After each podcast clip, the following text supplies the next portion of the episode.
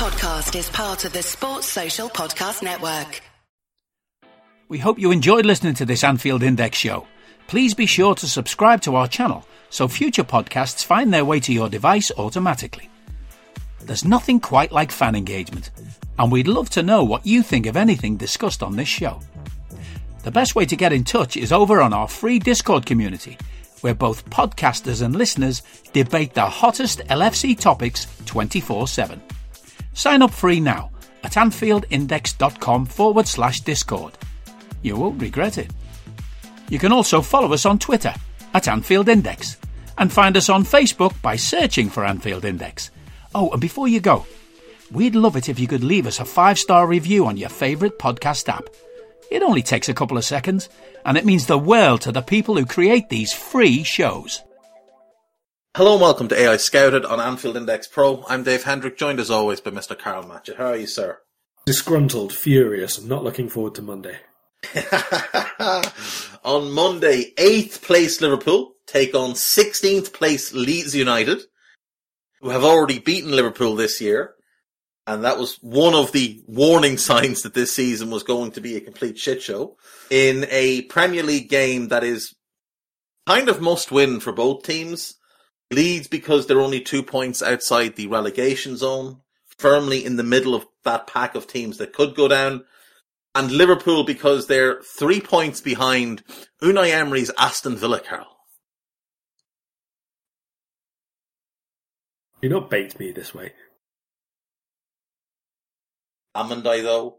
I mean Villa this weekend play Newcastle in the early kickoff, and if they were to win that game, they'd be six points clear of us under Unai Emery. Listen, all that matters is that Liverpool are closer to Leeds, who are two points outside the relegation zone, than they are to the title chasers, Arsenal. Like, a lot closer to Leeds. Well, Liverpool are actually only 15 points clear of Leeds while also being 12 points off fourth place Manchester United give people an idea of just how bad we have been this season. As things stand, if we were to win all of our remaining games, that is nine games, so that would be 27 points, we would get to 71 points, which is less than Arsenal have now. Just, just let that simmer for a moment. Our max points total is two points less than Arsenal have after 30 games. We are. That is the scale of our collapse. We are at this moment in time one point difference between how many points we won the title by in 2020 and how many points outside the relegation zone we are right now. oh, it's not good. It's not good at all. And this is a horrible place to be going to play on a Monday night because they just got walloped 5 1 by Crystal Palace. And because it's us and because this is how things happen, they're going to be renewed and reinvigorated and just gnarlier and harder to beat and harder to do anything against. Especially when we play like a bunch of saps that don't know what they're doing. Karl, against Arsenal, our first 30 minutes was, I would say, bordering on the worst 30 minutes I've ever seen us play at Anfield. I thought we were absolutely shameful. But, and I said this to you in the preview, there's always a chance that Granit Xhaka will do a Granit Xhaka, and he did a Granit Xhaka, and he got Anfield all riled up and excited. I thought we battered them from about 30 on. Salah missed a big chance. Robertson missed a big chance. Salah missed a penalty. Darwin missed a big chance. Konate missed a big chance. We should have wiped the floor with them. And that's not including the goals that we got. Those are just the chances that we missed. Hmm. We probably should have won that game 4 or 5 2. They had a couple of counter-attacking opportunities as well. I thought when the volume turned up and the pressure ramped up, I thought they shrunk.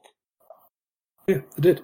And we showed what we can be capable of. And that's, that's what frustrates me more than anything this season is that we show that for 60 minutes. We do what we did to United. We do what we did against Napoli in the home game, against City in the home game. And then you look at those performances versus what we showed against Forest, against Leeds, against Bournemouth. Those are unforgivable defeats. Then you show the, the performance level against Wolves and the fact that we conceded three goals to a team that I think had scored 12 before that in the league. The effort and performance against Brighton. Now I don't mind losing to Brighton, but I don't like losing that way. The same with Brentford. To lose in that manner and then to lose in that manner to City. Like those are not acceptable levels of performance. And if that was just what it was, and if we were just shit, and I said this to you before, if we were just shit, you could just sort of live with this season. You wouldn't like it. You wouldn't be happy about it. It's the fact that we show that we're so much, we're capable of so much more, and yet still turn in those performances. That's what gets me. Uh, that's actually near enough word for word what I said on Raw, to be honest. Um, obviously, you didn't do Raw at the weekend, being the part timer that you are. Um, but that's pretty much what I said. It's it's almost like as well as we played in that, especially in that last, let's say, half hour or so against Arsenal, it makes it less acceptable again the way we played in the first half hour. But because it's not because you're capable of doing it, it's because there shouldn't be such a short period of time between you being absolute garbage and putting no effort in and having no concentration and being not switched on to the most basic shit imaginable to then hmm. turning it the other way around and making the team who have been better than everybody else this year look like small children.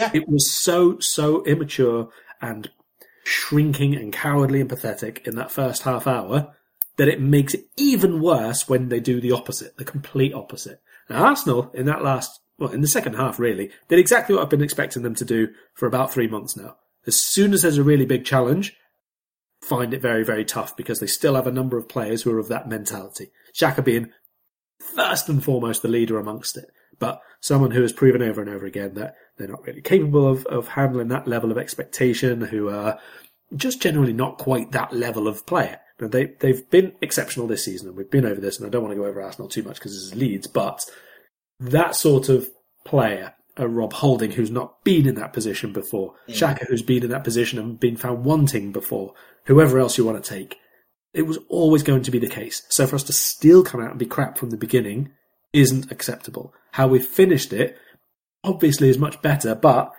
as was the case against Man United, and then going out and playing against was it uh, Brentford Bournemouth. the next game, Bournemouth. Bournemouth, yeah, is even again less acceptable because you've already shown you know how to do it and you know what to do and you know that you are capable of doing this because you did it like half an hour beforehand or one week beforehand or whatever, and to go out and be as bad as they were again then.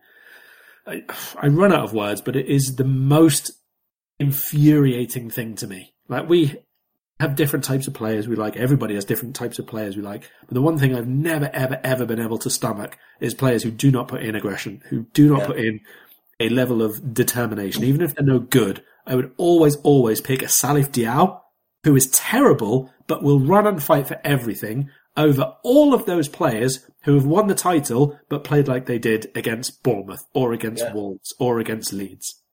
Or even just the effort level put in against City. the way they just folded against City, the way they just didn't turn up against Chelsea. And Klopp can say what he wants about how he saw intensity. He's talking absolute nonsense. There was no intensity in that Chelsea game. And if it wasn't for a bad miss by Kovacic and an unfortunate rebound on Havertz, they win that game 2-0. We've played the exact same game. Everything that we've done is exactly the same. It's just two incidents that we don't control have worked out differently and they win the game 2 0. Like, we beat United 7 0. And the 300 minutes that we played in the Premier League after that against Bournemouth, City, Chelsea, in that first half hour against Arsenal were, it, it just, it wasn't the same team. It wasn't, it, you couldn't wrap your head around how the team that went and did what they did to United were capable of being this bad. And you control the, the second leg against Real into that mix as well, because we were turgid in that too. so that's 370 minutes plus whatever, or 390 minutes plus whatever stoppage time. Probably 400 minutes all told across those games, where we were just pathetic. And then for 60 minutes against Arsenal, and like you said, mostly that last 30, we just looked a class above. We looked a class above, and I think that that result and that performance, I think, has tipped the scales back to City to win the league. I think City just need to win out now. They've got a game in hand, and they play Arsenal at home. Win those two, you're level on points, and City have an easier run in than Arsenal do. Arsenal still have to go to St James's Park, and I don't think they win up there. I, like Arsenal folded under that pressure, and that's we showed what we were able to do. And again, like when you're looking at them going for the title, yeah, they're good. They're not a patch on what we were a couple of years ago or even last season. This City team, I think, is the worst City team in terms of the season they've had so far in the league since Pep's first year. Now, they may uh, well end up winning the treble this year because they looked frightening against Bayern. Newcastle are okay, but we've beaten them twice. United, they're alright, but we beat them 7-0. Like, if we were just playing to the level we're capable of, we'd be winning this league, I think, at a canter. But if we had just not gotten the pathetic results, and by pathetic results, I mean losing to Forest, losing to Leeds, losing to Wolves, losing to Bournemouth. That's 12 points we should have on the board. and I would say the two draws with Palace, that's four more points. That's 16 points that we should have that we threw away.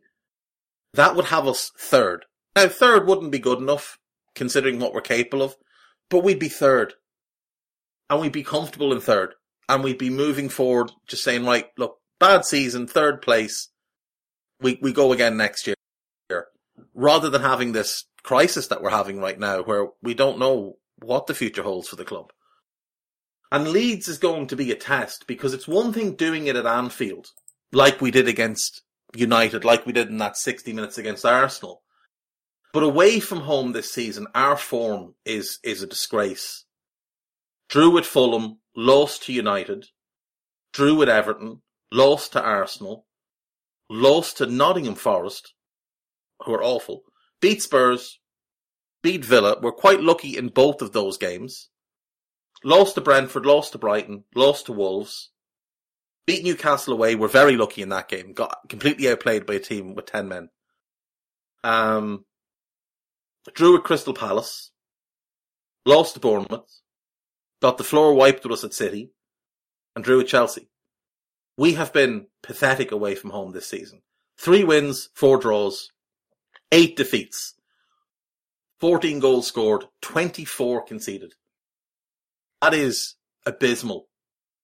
Absolutely abysmal. That's 13 points. 13 points from 15 games. That's so far from acceptable, I don't even know where to begin with it. Yeah, it's been an absolute shambles. I mean, take away the Newcastle win because they were down to 10 men. I know not for the whole game. I know we were had some okay moments even before the red, but the last time we won a league game on our own merits, let's say away from home, was Boxing Day.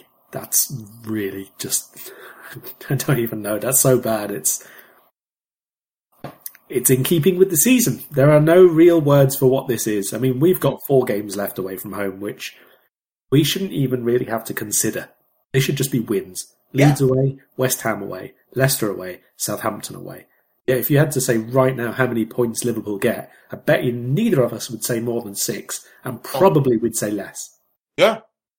Yeah, like, it's not just, like, I'm looking at our last nine games, Karl, and, like, that should be, that should be eight wins and a draw.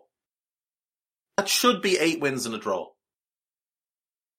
And yet, I, I don't know that we take 15, maybe 16 points from that.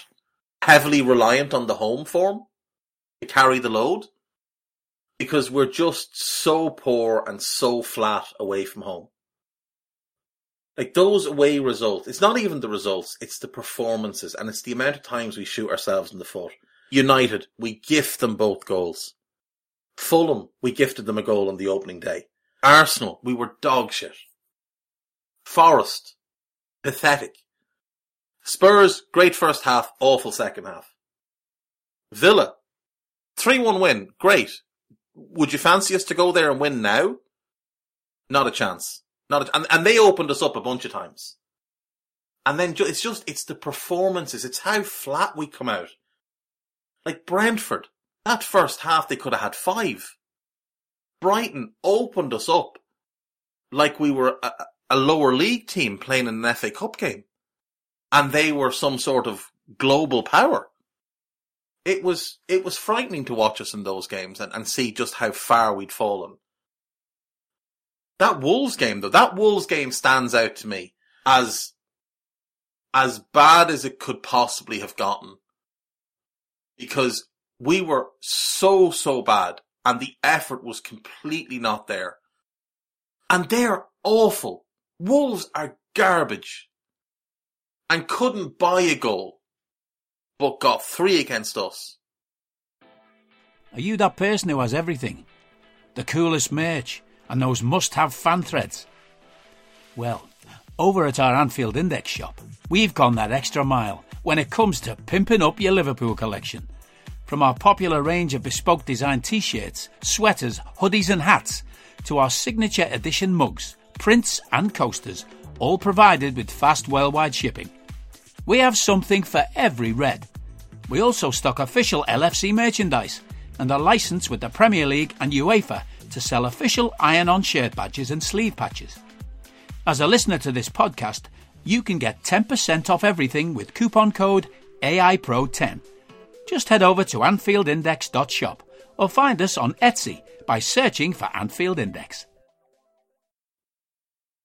And uh, like that's the type of performance against that type of team. And then obviously losing to Bournemouth.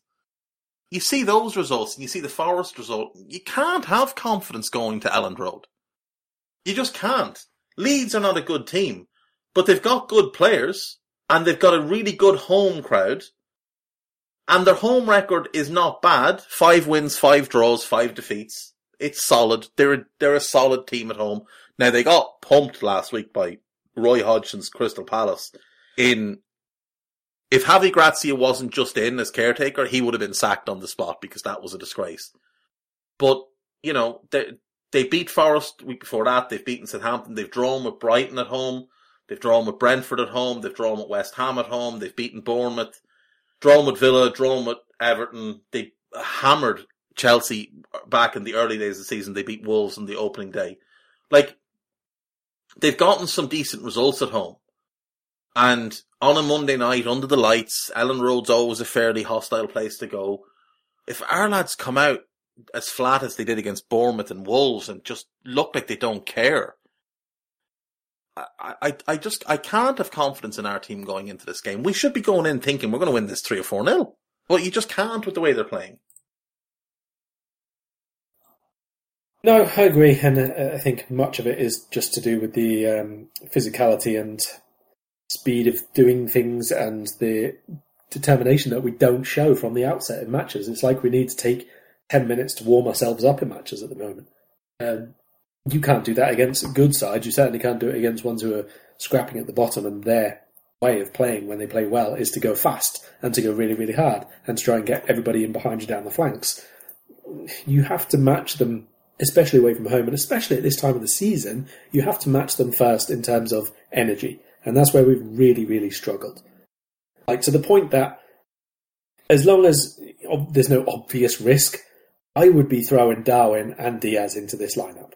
Diaz, even though he's not played a minute since his long injury, I'd be putting him in straight away because you know yeah. he is one of the ones who is going to match them for tackles, for work rate, for annoyance factor, for tracking back, for being quick on the ball and on the turn and to distribute and everything else.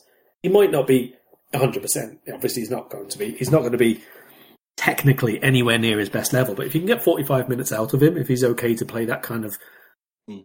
time, I would start him because Liverpool have been so woefully lacking in that regard in matches that some of the time you're already a goal or two goals down before half of the team has even really got started. And then teams are sitting back, and then we work our way in because they're allowing us to have possession, and we suddenly look like, oh, we can actually play football again. It's not showing the defensive side or the, you know the determination, the aggression, the organisation, but we're having the ball, and therefore we start to look dangerous. But by then, the points have already gone. Yeah. So I, I mean, I would really, really be keen to shake things up as much as possible after the start against Arsenal. Forget how we finished the match. That's that's not a consideration for me at all after the way we finished against Man United and started the next match. So, as far as I'm concerned, it should still be shock tactics as much as possible right now for, for starting 11s. Yeah, I, I agree. I, I, think I would start Diaz as well. I'd rather get, if, if he's only got 45 minutes in him, I'd rather have him for the first 45 than the second 45. Because like you said, we could, be 2 0 down at half time. He, he, with that relentless nature, he is one that can drag us into games and drag us past teams. Like, before he got hurt, he was one of very few shining lights in this season. It was basically him and Alisson. Yeah, basically. Him, Alisson, and, and Thiago was playing well to that point as well, holding the midfield together while Henderson and Fabinho took turns uh, shitting themselves and often did tandem shits uh, on the pitch. The, def- the defence didn't look good. Virgil wasn't playing well. Robertson wasn't playing well. Trent was having issues. Ibou was injured, so Matip was playing poorly. And then in attack, Darwin was taking some time to settle in. Bobby was in and out. Mo was playing fairly poorly for him. It was, it was Diaz, it was Thiago, and it was Alisson. It kept us alive in those first couple of months. And then Diaz got injured. And Thiago was being used as David Batty, and then he got injured. And then it was just Alisson. And Mo found some form and kicked on a bit. But that's it. That's what we've had this season. They're the only four players I would say can realistically hold their heads up. Ibou, since he's come back, has been good. But the rest, shameful. Now, going into this game, this is probably the best Liverpool injury report there's been all season. Uh, we're missing Ramsey. He wouldn't play anyway. Uh, we're missing Bajcetic. Now that's a blow because he probably would be playing because the rest of the midfield has been so turgid. And we're missing Naby, but Naby wouldn't play anyway because, you know, reasons. Um, Diaz is available. By all accounts, the last Klopp said was that he would have 100% be available for Leeds. He said that on Friday. I assume nothing has changed. So we should be pretty close to full strength with the exception of uh, Stefan not being available. Leeds are missing Wöber, which is a blow because he's been decent since coming in and Tyler Adams is missing, and that is a big blow for them because he's really important, and his partnership with Marc Roca was one of the few positives for them this season. Um, they do have Weston McKennie now, who's struggling a bit for form, but Adams as a ball winner, as as a pest in midfield, had been had been a big positive for them earlier in the year. Um, what do you expect from Leeds? So Meslier will be in goal. Karl, I I just I can't get on board with this kid. I, I can see that he's got talent, but every game he makes at least one big error. Whether it's he comes for a cross he can't get close to, there's a handling error, he's stuck on his line as the ball dribbles a yard across the front of his goal and someone taps it in while he's just watching it. Like I, I just can't get on board with him as a goalkeeper.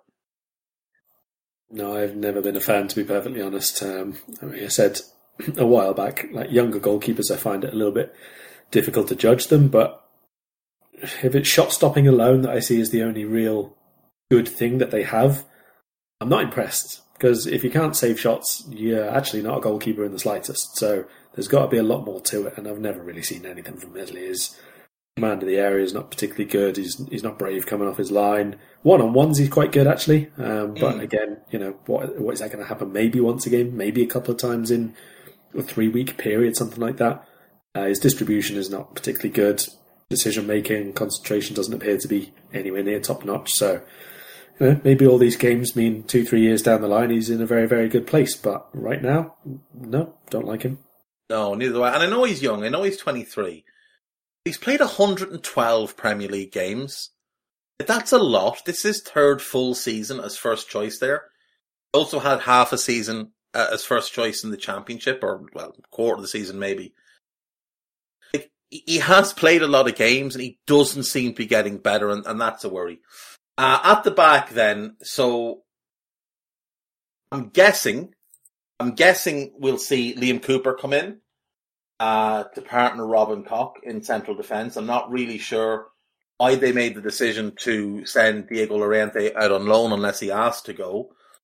But I'm I'm expecting Cooper to come back into the team because I thought Struijk had an absolute mare against Palace. So did Junior Firpo.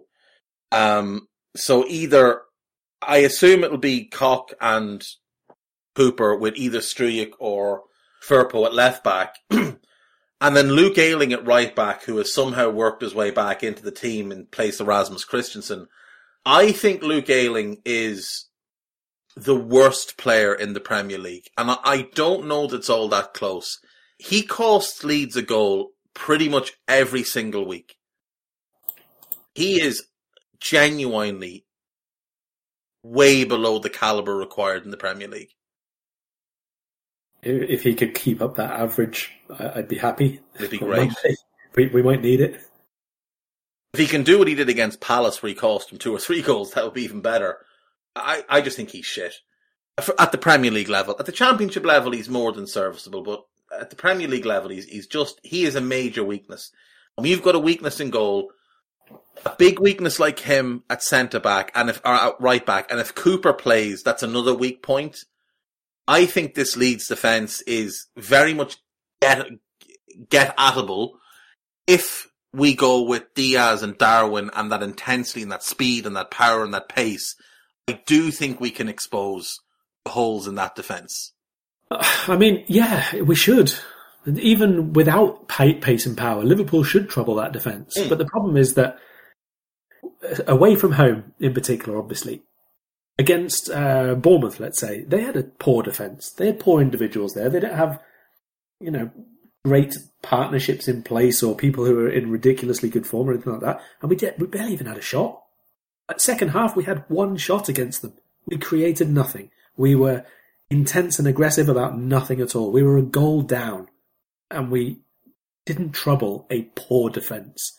That's the bigger issue here, is the way that Liverpool set up and the mindset that we have and the lack of fluidity that we have and the lack of real effort, to be perfectly honest. It keeps going back to that, and it's quite boring yeah. to say, and it does sound really, really negative. If you haven't watched the games, though, but if you have, that's what you can see. It's like going through all of them. Lack of effort, lack of real accountability to try and make stuff happen, lack of cohesion in players moving forward in waves and linking up play together and having set patterns that we create openings with. None, none of that happened in these games. That's the big problem. So Leeds can have as bad individuals and collective defensive players as they want. If Liverpool play like they did in the last few away games, they'll get a clean sheet.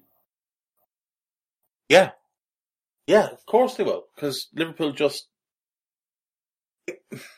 It's the attitude more than anything that gets me this season. And, and I know people have said, you know, injuries and, and this and that, and that's all, that's all true. We've had injuries, but everybody has injuries. Oh, Liverpool have had more, more games missed to injuries, right? Let's, let's be real now. That includes Calvin Ramsey, who wasn't going to play anyway. Naby Keita, who wasn't going to play anyway. Ox, who wasn't going to play anyway, and Curtis Jones, who wasn't going to play anyway. They all missed big chunks of the season. Klopp wouldn't use them anyway. He's only using Curtis now because he's gotten desperate. That's that, that's the only reason. He's desperate. Liverpool like, second half against Bournemouth, right? All of these players played. Um, Salah, Gakpo, Firmino, Jota, uh, Robertson, Bajcetic. Did he go off in that game? Can't really remember. So, yeah. I think near the end of the game he went off. Um, who else was there? Van Dijk was playing. Uh, Henderson came on as a sub. Yeah, Milner came on for Trent, didn't he? So Trent was playing, Fabinho was playing, all of these. Liverpool had two corners in that second half. Yeah. Two corners. We made four dribbles with the ball. We had one shot on target. So what is happening there? If that's if that if all if the injuries are the issue, what are all those players doing? Yeah, that's the thing. Like this is the thing. Like Alisson, like our best eleven. Alisson is obviously the goalkeeper. He's played every Premier League game. Uh, Trent obviously starting right back. He's played 28 league games this season. Andy Robertson is the left back. He's played 26 games. Um, Ibou, Ibou's the one that's had injuries in defence, so you can, you know, you can mark him down. He's only played 11 games in the Premier League. But Virgil's played 24. Fabinho's played 27. Jordan Henderson has played 26. So Thiago's the one in midfield who's had injuries. He's only played 15. Uh, in attack, Mo has played all 29 games. Uh, Bobby's played 22. Darwin has played 23.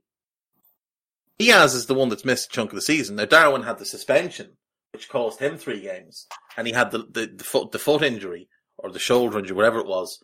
Um, like this is a lot of senior players that have played most of the season. You know, James Milner's played 22 games this season. Um, Harvey Elliott's played 27 games. Klopp wants him in the team for whatever reason. He's played 27 games. The two he missed was the last two. So yeah, there's been injuries, but they've been, other than Thiago and Ibou, they've been to squad players. It hasn't been to the starting 11. And the starting 11 has let us down time and time and time again. Now, going forward with Leeds, I'm expecting Roca or Roca or however you pronounce it and McKennie in midfield. Um, I'd expect Harrison, Aaronson, and Sinisterra behind Bamford. I'd expect the same midfield and attack as they went with. Now, Gnonto might come back in. Um, what if they got in terms of injuries? Yeah, just just Adams, Wöber, and Stuart Dallas, who wouldn't be in the team anyway. So that's what I'm expecting from them. But from us, Karl, I do think there needs to be changes. Now, one change that has to happen is obviously Thiago has to start. The difference when he came onto the pitch, the difference between how we played was night and day. And the level above all of their midfielders that he displayed, coming back from an injury, was incredible. This guy is one of the most talented players I, I think I've ever seen. And I think if it wasn't for injuries, I think when people talk about the best midfielders of all time, I do think he'd be in that conversation. Because I think talent wise and production wise, when he's fit, he's been undeniably world class for the better part of a decade. He makes us so much better. But I will say, even when we had him earlier in the season, we were still shit. so let's look at our team then. Alisson will start, we know that. Ibou and Virgil should start. That's fine. Trent had a much better game against Arsenal after that first 30 than he's had in weeks and weeks and weeks. And I thought he dealt fairly well with Martinelli in their 1v1s. It obviously helps having Ibou. I thought Trent absolutely deserves to hold down a spot. I, I I can't make an argument that Andy Robertson deserves to start, other than Costas hasn't been very good when he's played recently either. So pick your poison, really. One of them's going to play, and we just need them to be relatively decent. I'll pick Robertson then. Midfield, Thiago has to start. I think Fabinho has to start. The third position. The third position. This was every single podcast up until Mm. October or whenever Thiago got injured. The third position. third position, and the, the captain has started the last three games. He has been awful in two of them. He was not good against Arsenal. I think Curtis Jones has been our best midfield player in the last two games. I'm not saying he's been great. I think he's been six out of ten.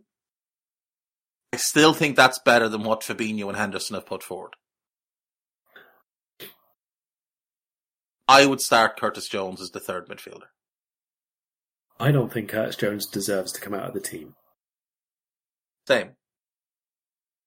Like if we're picking on merit, Yeah. Henderson drops out because he's Oh, been yeah. garbage all season and he was poor last season, he was poor the year before that, and Thiago comes in and you reshuffle Curtis goes right, Thiago plays left. Or look, you can leave Curtis left side and play Thiago right side. I don't really care either way.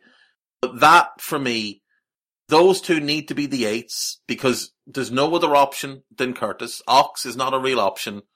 Naby's injured. Henderson's not good enough. Milner's not good enough. Harvey Elliott is not a midfielder. I do think Harvey will start, I think it should be Curtis. Do you think it'll be Fabinho, Thiago, and Harvey? Yes. I'm going to throw you a curveball that I think Klopp is going to do. I'm hoping you're going to say it's Cody Gakpo as the third midfielder. Well, no, I'm not going to say that. I think he's going to take out Fabinho. And play Henderson as the six. Either Henderson or Thiago, yeah. I think he's going to leave Jones as the, the left. It wouldn't surprise me. Um, look, there's clearly Fabinho is not the player he was. Um, it's it's been about 13 months now since Fabinho was able to show the, the level that we had come to expect from him. Are the odd game here and there. but Thiago as a six, I think is a, if if it's Thiago as a six, I, I think it's a disaster waiting to happen. Not for anything he'll do, but because I don't believe there's two good enough eights to do what's needed if he's the six. I don't think there's enough legs. I don't think there's enough defensive ability, defensive nous, ball winning ability, aggression, drive. And there's no argument at all to be made for playing Henderson as a six. It just isn't. The last time he played well as a six was United away last season.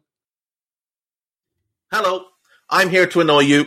I'm here to annoy you into listening to more of me and more of others on EPL Index.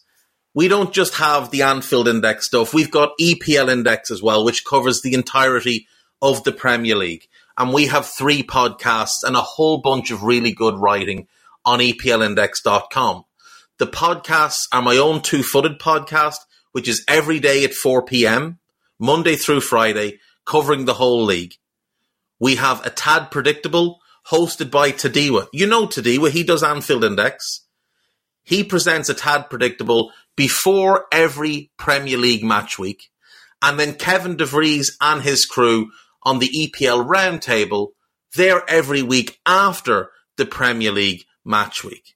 So make sure you listen to everything we're doing on EPL Index and follow us there on Twitter at EPL Index.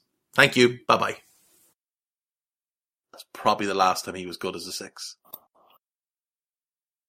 Unless you want to count like did we did he play as a six against Rangers? Let's let's not worry about when Henderson's good. The point is he isn't most of the time. No. Um, the bigger knock-on effect here that I'd like you to, to rant, rave, ramble, or otherwise be succinct about, because didn't speak to you about it after the uh, Arsenal game, obviously, and it does affect who plays the eight and what they do, is Trent and his role. And we saw him obviously coming and sitting Mm. uh, Zinchenko-esquely in sort of midfield area, Konaté pushing out to the right-hand side to shut down Martinelli on transition play, Trent then ducking back a little bit more centrally at times, blah, blah, blah. Would you carry on doing it? What would you change? Does it work for this game if it's Sinister or Gnonto, let's say? I, I probably think it would be Gnonto starts this one, but either one, they're kind of similar. So would you do it? Would that then impact on who you have as the eight? Because at the start, Henderson was doing the thing we did two years ago, where he's looping around the outside of uh, Salah, but not going anywhere with it. And actually, Salah wasn't coming in field, so it was just two players out on the right and nobody at all going central. Yeah, those big Um, slow overlapping runs that everybody knows aren't going to lead to anything. Yeah. Um, uh, uh, look, the thing is, this uh, uh, people got awfully excited about this this Trent in midfield thing. I'd asked people to cast their minds back to earlier in the season, and Trent was playing that role. The issue was Joel Matip was the right-sided centre back and wasn't able to cover across, so we were getting roasted in behind. Um, Ibou has the pace and the aggression and the reading of the game to get out and do that. I, I don't love him having to cover that much ground, but he's more than capable of doing it. I think it would work a lot better if it was a different left back who was a bit more conservative. Um, I, I do like Trent in that area. I do like the idea of Trent. I've said before to you, I, I, I'm not against the idea of moving Trent into that right side of midfield if we go with like a skewed 4-4-2 where he plays the right and Diaz is the left winger.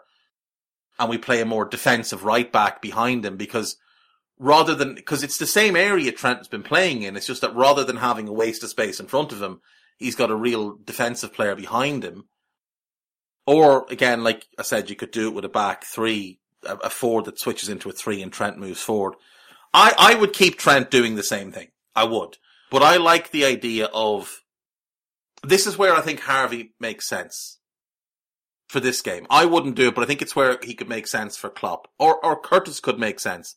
Is you put Curtis or Harvey into that role that Henderson was playing, that bit further forward. So you get a, a three of Ibou, Virgil and Robbo. You get a midfield three then of Trent, Fabinho and Thiago. So you get creativity on both sides.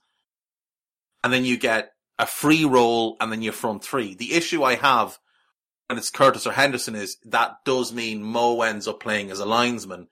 At least if it's Harvey, I think Mo is more willing to come in field because he knows Harvey at least has a bit of creativity about him and can also come in field. Whereas neither Curtis or Henderson have the pace to beat someone down the line and be a wide outlet. So I think Mo ends up staying out there thinking, I've got to be the pace out here. Um, I do like that use of Trent. I do. I, I think it's it's something that can be beneficial in a better team. I think him and I think him and Thiago either side of the six in that shape, I, I do think is something that can work really well. So who are you picking, and who do you think Klopp picks? I would go.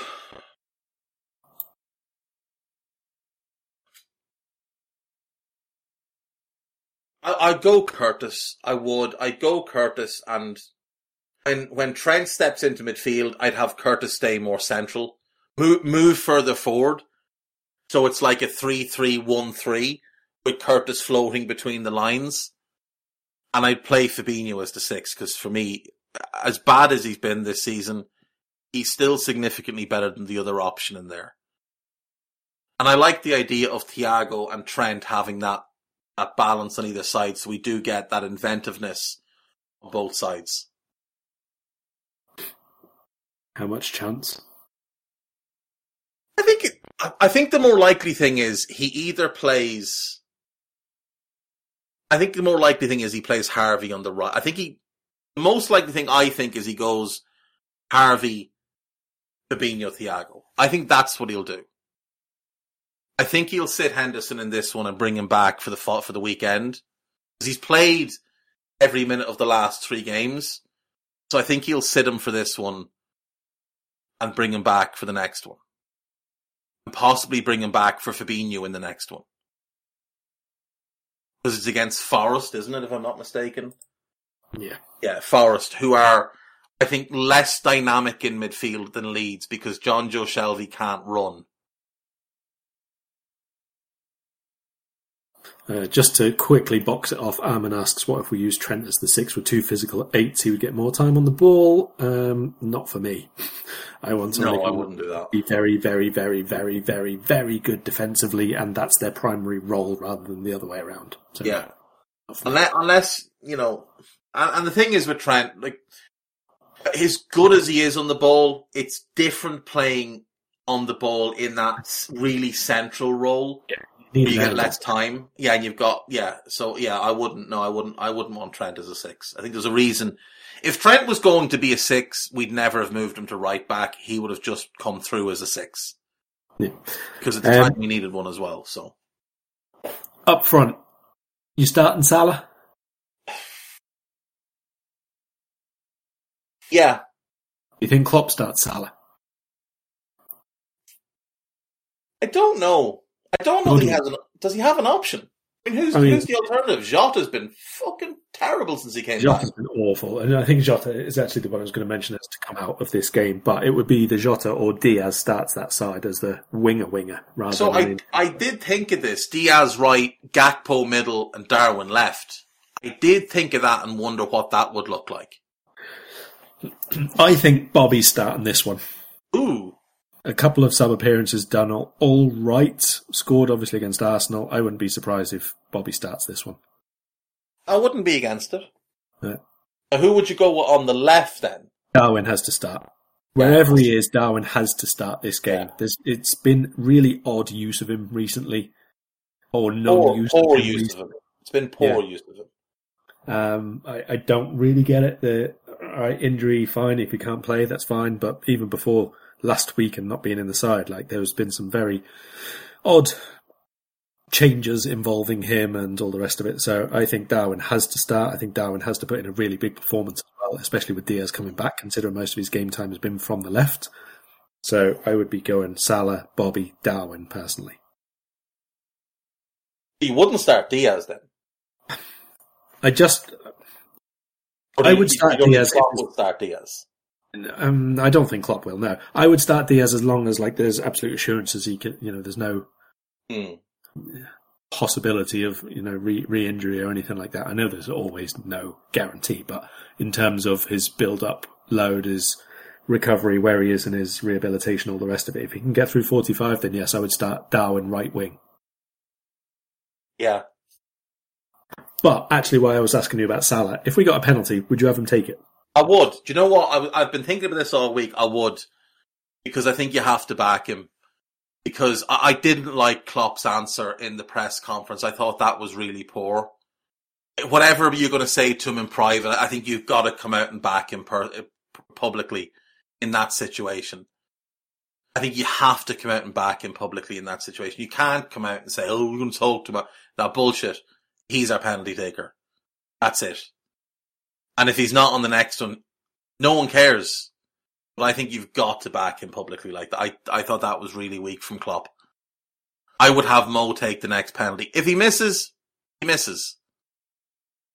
But I would have him take the next one, and I think Klopp should have backed him publicly. And if he misses, then Fabinho just becomes the penalty taker. Because he's the, he's the best option then.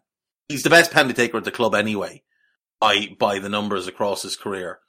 Um, so I'd go Fab. After that, though, I think it gets really interesting. There's the question for you.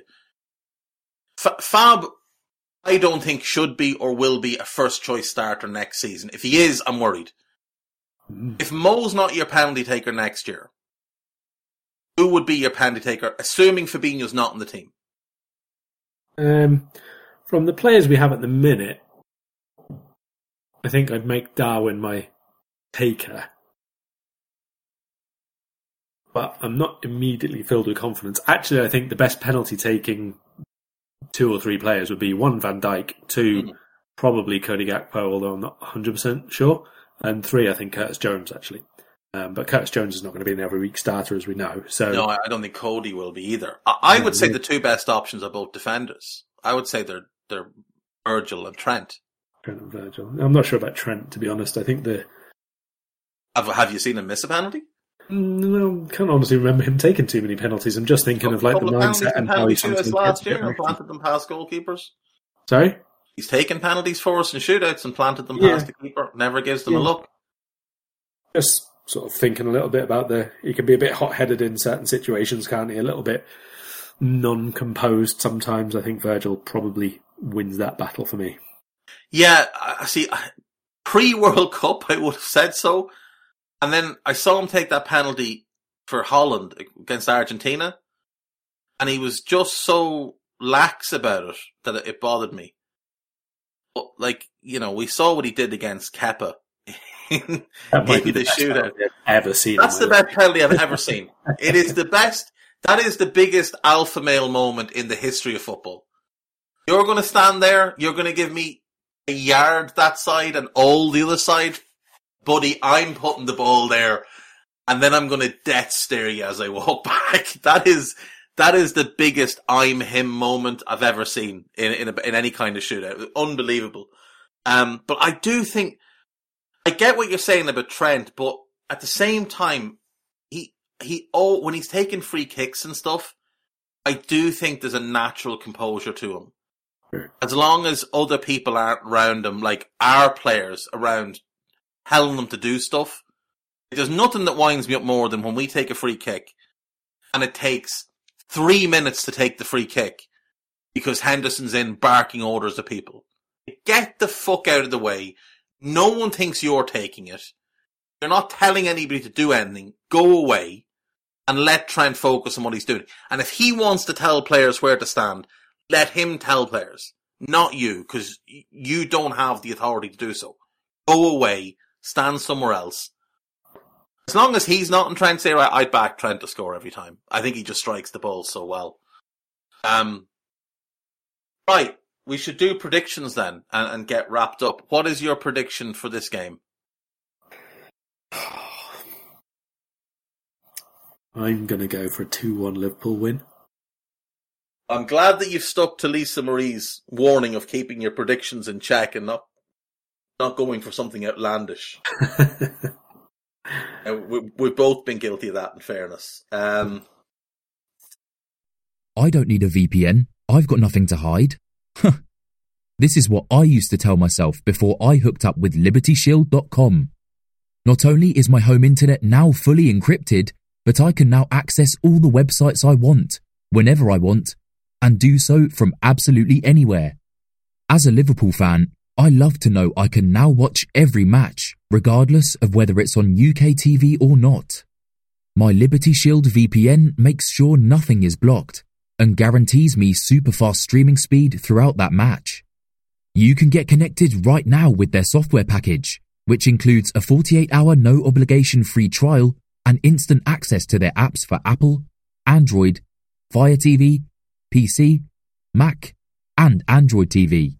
Or go a step further like I have and get one of their pre-configured VPN routers. These small but powerful devices allow you to easily connect every device in your home to VPN, making it the perfect solution for smart TVs, mag boxes, and games consoles. Visit libertyshield.com today and use coupon code AIVPN25 to get 25% off at checkout. I'm going to go for the win, yeah. I, I, back and forth here, but I'm going to go for a win. It's overdue away from home. it is. Five games with two draws, for goodness sake. I mean, we've only scored one goal away from home since we won our last away match. That was at Newcastle. We've scored once. Yeah, against City. God's sake. and then got absolutely pumped. Oh, God. Since, Um, since we lost to Leeds at home, which was 29th of October, we've lost once at home, and that was against Real Madrid, who are champions of Europe. That's the only game we've lost at home. But since the same date away from home, we've only won three. One was against 10 men, one was in the FA Cup. I mean, it's, I don't know. It's such garbage. I'm going to go It 2 is. 1 win. It is. It's dreadful. I'm I'm I'm gonna go with the win as well. I, I'm I'm gonna go with the win. Uh, I'm gonna go three one. I'm gonna be a little bit more positive. We sound very confident. three win. I'm not confident at all. If we if we lose this game, oh, I will not be at all surprised. no, Now I will be fucking furious, but I will not be surprised. That is the thing, though. It's it's so very difficult at the minute to have reason to be confident, not to be confident, or not to know that Liverpool are a very good footballing side when they want to, but just to have actual logical, factual reasons to be thinking, yeah, we'll we'll play this way in this game. It's a really difficult thing to do. Yeah. Um, just on, Arman asked that question about Trent to six with two eights. Um, and I just, it's just popped into my head. I don't know why. I remember about a year ago talking to somebody, and I, I think I made the argument that the only way I would play Trent as a six is if we played an actual back three with then Trent and a line of four with two aggressive, pacey wing backs and two powerful box to box midfielders. That's the only way I'd consider it. But even then, I'm not. I'm not overly sold. Anyway, um, you're right. Like it's just we should be confident. They're awful, awful teams have routinely beaten us away from home this season. You know, you look at the teams below us in the league this season we've played away. Fulham draw. Everton draw. For, uh, uh, Forest beat us. Spurs are ahead of us. Villa are ahead of us. Brentford beat us. Are we ahead of Brighton? No, we're not. But they beat us. Uh, where am I going? Uh, Wolves beat us. Newcastle are ahead of us. We beat them. We drew with Palace. We lost to Bournemouth. We drew with Chelsea.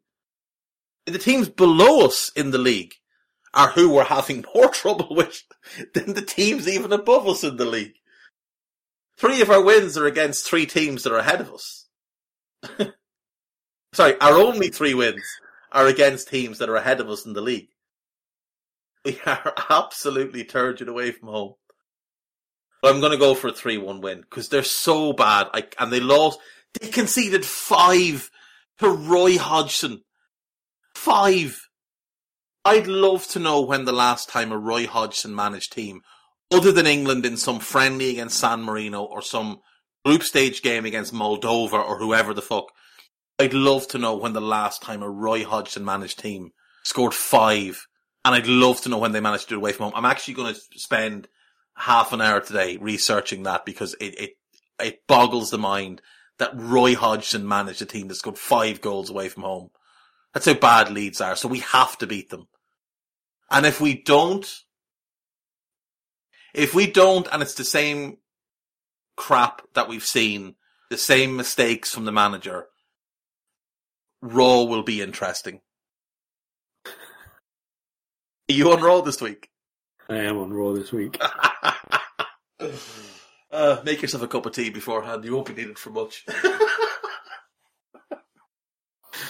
oh God! Tell Downey to pour a glass of wine. Just sit back, lads. I'm wound up enough. I'll just go.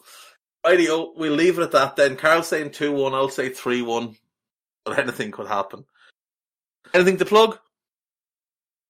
Uh, last couple of pieces on the India bin, a Napoli Milan one, and one on the Lionesses if you uh, wish to read about some bounce back ability before the Women's World Cup. Bounce back ability. Was it? Is it Ian Holloway that invented that word? Could be. Feels I think it crystal was Ian Holloway. Yeah, I think it was Ian Holloway that invented the phrase bounce back ability and it was put into the Oxford Dictionary. Um, which is quite remarkable, really. Right, that'll do us for today. I will, well, we will see you, uh, next week. Next week's podcasts are going to be without Guy, so we're not going to record them live, uh, because neither of us know how to record through Discord. So we'll be recording them and then, uh, having Nina edit and upload them. So, uh, yeah. Radio, thanks a million. Bye bye. We hope you enjoyed listening to this Anfield Index show. Please be sure to subscribe to our channel so future podcasts find their way to your device automatically. There's nothing quite like fan engagement, and we'd love to know what you think of anything discussed on this show. The best way to get in touch is over on our free Discord community, where both podcasters and listeners debate the hottest LFC topics 24 7. Sign up free now at AnfieldIndex.com forward slash Discord. You won't regret it. You can also follow us on Twitter at Anfield Index and find us on Facebook by searching for Anfield Index. Oh, and before you go, we'd love it if you could leave us a five star review on your favourite podcast app. It only takes a couple of seconds, and it means the world to the people who create these free shows. Sports Social Podcast Network.